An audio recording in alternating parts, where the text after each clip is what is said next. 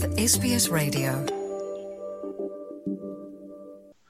ਅ, ਸਤਿ ਸ਼੍ਰੀ ਅਕਾਲ ਵਿਕਰਾਂਤ ਜੀ ਸਵਾਗਤ ਹੈ ਐਸਪੀਐਸ ਰੇਡੀਓ ਦੇ ਪ੍ਰੋਗਰਾਮ 'ਚ Sat Shri Akal ji thank you very much बहुत बहुत शुक्रिया एस बी एस पे आप मुझे भी ले आए आज ਅ, ਵਿਕਰਾਂਤ ਜੀ ਅ, ਤੁਸੀਂ ਬਹੁਤ ਚਿਰ ਤੋਂ ਸਪੋਰਟਸ ਨੂੰ ਕਵਰ ਕਰਦੇ ਆ ਰਹੇ ਹੋ ਕ੍ਰਿਕਟ ਨੂੰ ਖਾਸ ਤੌਰ ਤੇ ਤੁਹਾਡਾ ਖਾਸ ਲਗਾਵ ਹੈ ਤੁਸੀਂ ਅੱਜ ਦਾ ਮੈਚ ਦੇਖ ਕੇ ਤੁਹਾਨੂੰ ਕੀ ਲੱਗਦਾ ਕਿ ਜੇ ਅੱਜ ਇੰਡੀਆ ਤੇ ਪਾਕਿਸਤਾਨ ਦਾ ਮੈਚ ਹੋਇਆ ਹੁੰਦਾ ਕਿਸ ਚੀਜ਼ ਨੂੰ ਮਿਸ ਕਰ ਰਹੇ ਹੋ ਤੇ ਕੀ ਚੀਜ਼ ਦੇਖਣ ਨੂੰ ਮਿਲ ਸਕਦੀ ਸੀ मतलब इंडिया पाकिस्तान ਦਾ ਮੈਚ ਅਗਰ ਮੈਂ ਇੰਡੀਅਨ ਹੈਗਾ ਆਬਵੀਅਸਲੀ ਮੈਂ ਤਾਂ ਇਹੀ ਸੋਚ ਕੇ ਆਇਆ ਸੀ ਨਾ ਕਿ ਇੰਡੀਆ ਦੀ ਟੀਮ ਫਾਈਨਲ ਖੇਲੇਗੀ ਕੱਪ ਜਿੱਤੇਗੀ ਲੇਕਿਨ ਹਕੀਕਤ ਇਹ ਹੈ ਔਰ I think I am I have no shame in admitting the fact ਕਿ ਅਗਰ ਸਾਡੀ ਟੀਮ ਅੱਛੀ ਨਹੀਂ ਹੈ ਤਾਂ ਫਾਈਨਲ ਕਿਉਂ ਖੇਲੇ ਤੁਸੀਂ ਹਰ ਵਾਰ ਮਤਲਬ ਅਸੀਂ ਲੋਕ ਇੰਡੀਆ 'ਚ ਹਰ ਵਾਰ ਅ, ਇਹ ਸੋਚ ਰਹੇ ਹਾਂ ਪਿਛਲੇ ਕਈ ਸਾਲਾਂ ਤੋਂ ਕਿ ਯਾਰ ਇਹ ਕੱਪ लेकर आना है कप जीतना है ये कप इंडिया के नाम द प्रॉब्लम इज़ कि ਸਮਹਾਉ ਅਸੀਂ ਕਿਤੇ ਨਾ ਕਿਤੇ ਗਲਤੀ ਕਰਦੇ ਹੋਵਾਂਗੇ ਅ, ਅਸੀਂ ਚਲੋ ਲੀਗ ਸਟੇਜ ਵੀ ਅੱਛਾ ਖੇਲ ਗਏ ਸਾਨੂੰ ਹੁਣ ਇਹ ਪਤਾ ਕਰਨਾ ਹੈ ਕਿ ਅਸੀਂ ਸੈਮੀਫਾਈਨਲ ਫਾਈਨਲ ਜੋ ਵੱਡਾ ਮੈਚ ਆਂਦਾ ਹੈ ਉਸ 'ਚ ਸਾਨੂੰ ਹੁੰਦਾ ਕੀ ਹੈ ਸਾਡੇ ਹੱਥ ਪੈਰ ਕਿਉਂ ਫੁੱਲਦੇ ਹੈ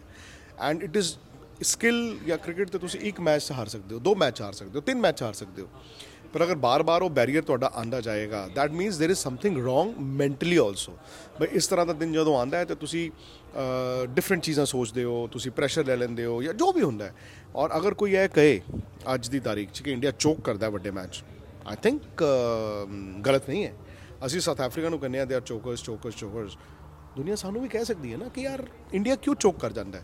And I think rather than ਉਹ ਕਹਿੰਦੇ ਨਾ ਆਸਟ੍ਰਿਚ ਲਾਈਕ ਸਿਚੁਏਸ਼ਨ ਨਹੀਂ ਨਹੀਂ ਕੁਝ ਨਹੀਂ ਹੁੰਦਾ ਕੁਝ ਨਹੀਂ ਹੁੰਦਾ ਅਗਰ ਆਪ ਸਾਰੀ ਉਮਰ ਤੁਸੀਂ ਇਹ ਕਹਿੰਦੇ ਰਹੋ ਨਾ ਕੁਝ ਨਹੀਂ ਹੁੰਦਾ ਕੁਝ ਨਹੀਂ ਹੁੰਦਾ ਤੇ ਫਿਰ ਹੋਰ ਬੜੇ ਵਰਲਡ ਕੱਪ ਹੈ ਜਿਸ 'ਚ ਤੁਹਾਡਾ ਦਿਲ ਟੁੱਟੇਗਾ।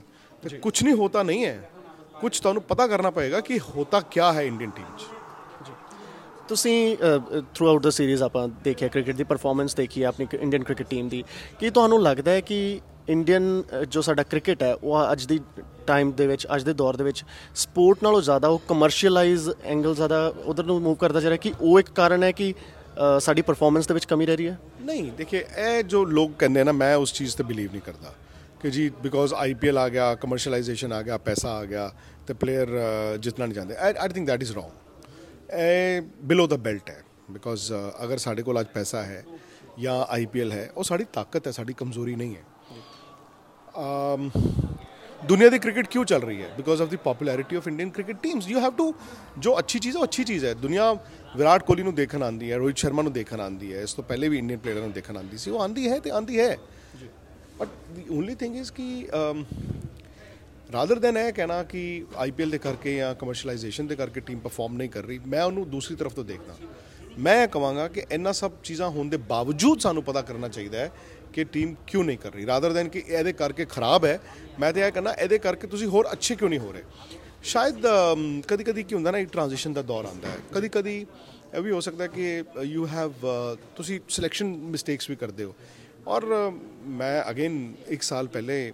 ਵੀ ਕਿਹਾ ਸੀਗਾ ਬਲਕਿ ਮੈਂ 2-3 ਸਾਲ ਤੋਂ ਮੇਰਾ ਇਹ ਮੰਨਣਾ ਹੈ ਆਈ ਡੋਂਟ ਮੈਟਰ ਬਟ ਮੇਰਾ ਇਹ ਮੰਨਣਾ ਹੈ ਕਿ T20 ਫਾਰਮੈਟ 'ਚ ਇੰਡੀਆ ਪਿੱਛੇ ਹੈ ਅੱਜ ਪਾਕਿਸਤਾਨ ਫਾਈਨਲ ਖੇਲ ਰਿਹਾ ਹੈ good luck to them but Pakistan we T20 format 'ਚ ਪਿੱਛੇ ਹੀ ਸੀਗਾ ਔਰ T20 ਫਾਰਮੈਟ ਅਗਰ ਤੁਸੀਂ ਦੇਖੋ ਜਿਸ ਤਰ੍ਹਾਂ ਇੰਗਲੈਂਡ ਖੇਲਦਾ ਹੈ ਜਿਸ ਤਰ੍ਹਾਂ ਆਸਟ੍ਰੇਲੀਆ ਖੇਲਦਾ ਹੈ ਈਵਨ ਨਿਊਜ਼ੀਲੈਂਡ ਖੇਲਦਾ ਹੈ ਆਈ ਥਿੰਕ ਉਹ different format even South Africa ਹੁਣ ਸ਼ੁਰੂ ਹੋ ਗਿਆ ਉਹ T20 ਨੂੰ T20 ਦੀ ਤਰ੍ਹਾਂ ਖੇਲਦੇ ਹੈ ਅਸੀਂ ਲੋਕੀ ਕੀ ਕਰਨੇ ਆ ਇੰਡੀਅਨਸ ਅਸੀਂ ਜਿਸ ਤਰ੍ਹਾਂ ਵਨਡੇ ਖੇਲੀਦਾ ਉਸ ਤਰ੍ਹਾਂ T20 ਖੇਲੀਦਾ।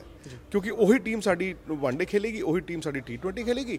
And the fact is ਸਾਡੇ ਸੋਚ ਵੀ ਉਸ ਤਰ੍ਹਾਂ ਦੀ ਹੋ ਜਾਂਦੀ ਹੈ ਕਿ ਜੀ ਮੈਂ ਐਂਡ ਤੱਕ ਜਾਊਂਗਾ ਮੈਂ ਐਂਡ ਤੱਕ ਜਾਊਂਗਾ। ਫੋਰ ਐਗਜ਼ਾਮਪਲ ਦ ਸੈਮੀਫਾਈਨਲ ਜੋ ਅਸੀਂ ਐਡੀਲੇਡ ਹਾਰੇ ਬਈ ਤੁਸੀਂ ਪਹਿਲੇ ਬੈਟਿੰਗ ਕਰ ਰਹੇ ਹੋ ਔਰ ਅੱਛੀ ਵਿਕਟ ਸੀ ਧੁੱਪ ਨਿਕਲੀ ਹੋਈ ਸੀ। ਛੋਟਾ ਗਰਾਊਂਡ ਹੈ ਕੰਪੈਰੀਟਿਵਲੀ ਐਮਸੀਜੀ ਨਹੀਂ ਹੈ। 10 ਓਵਰ 'ਚ ਇੰਡੀਆ ਦਾ 61 ਜਾਂ 62 ਫॉर 1 ਸੀ।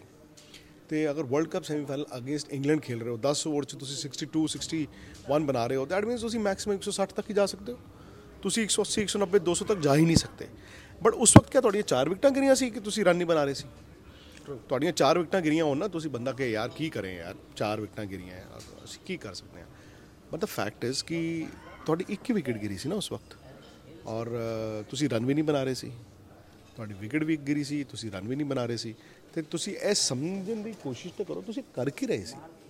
ਔਰ ਅ, ਤੁਹਾਡੇ ਅੱਛੇ ਪਲੇਅਰ ਸੀਗੇ ਜਿਨ੍ਹਾਂ ਨੇ ਇਸ ਟੂਰਨਾਮੈਂਟ 'ਚ ਵਿਰਾਟ ਨੇ ਵੀ ਬਹੁਤ ਰਨ ਬਣਾਏ ਬੜਾ ਅੱਛਾ ਖੇਲ ਰਹੇ ਸੀ।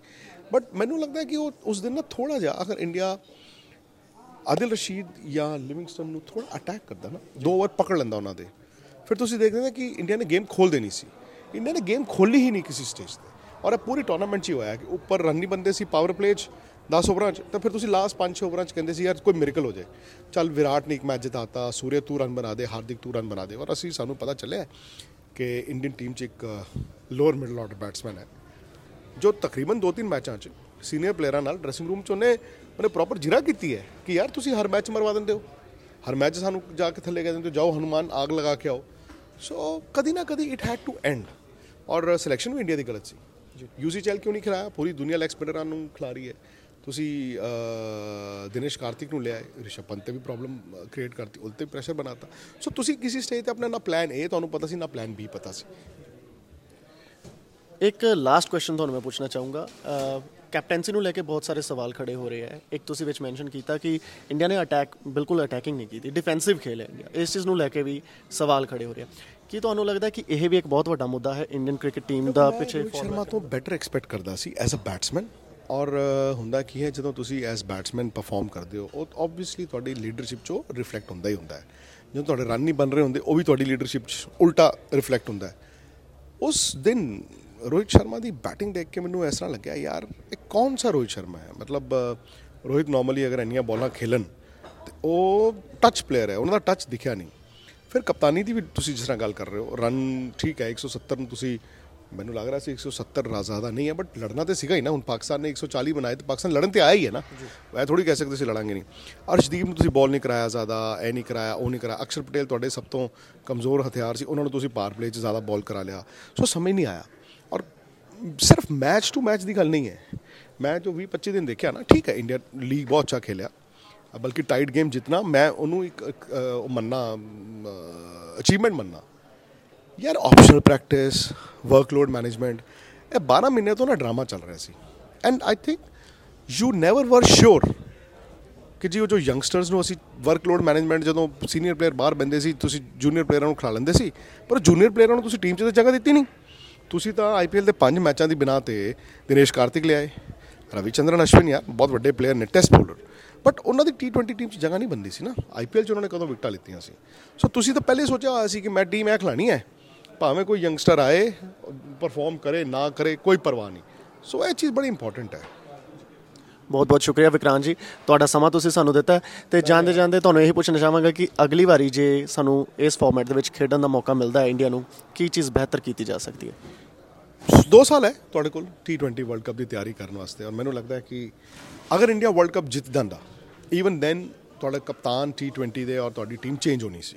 ਫॉर ਫॉर ਗੁੱਡ ਰੀਜ਼ਨਸ ਹੁਣ ਤੁਸੀਂ ਹਾਰ ਗਏ ਹੋ, ਲਗਾਤਾਰ ਦੂਜੀ ਵਾਰ, ਪਿਛਲੀ ਵਾਰ ਵੀ ਚੇਂਜ ਹੋਣਾ ਚਾਹੀਦਾ ਸੀ ਥੋੜਾ ਬਹੁਤ।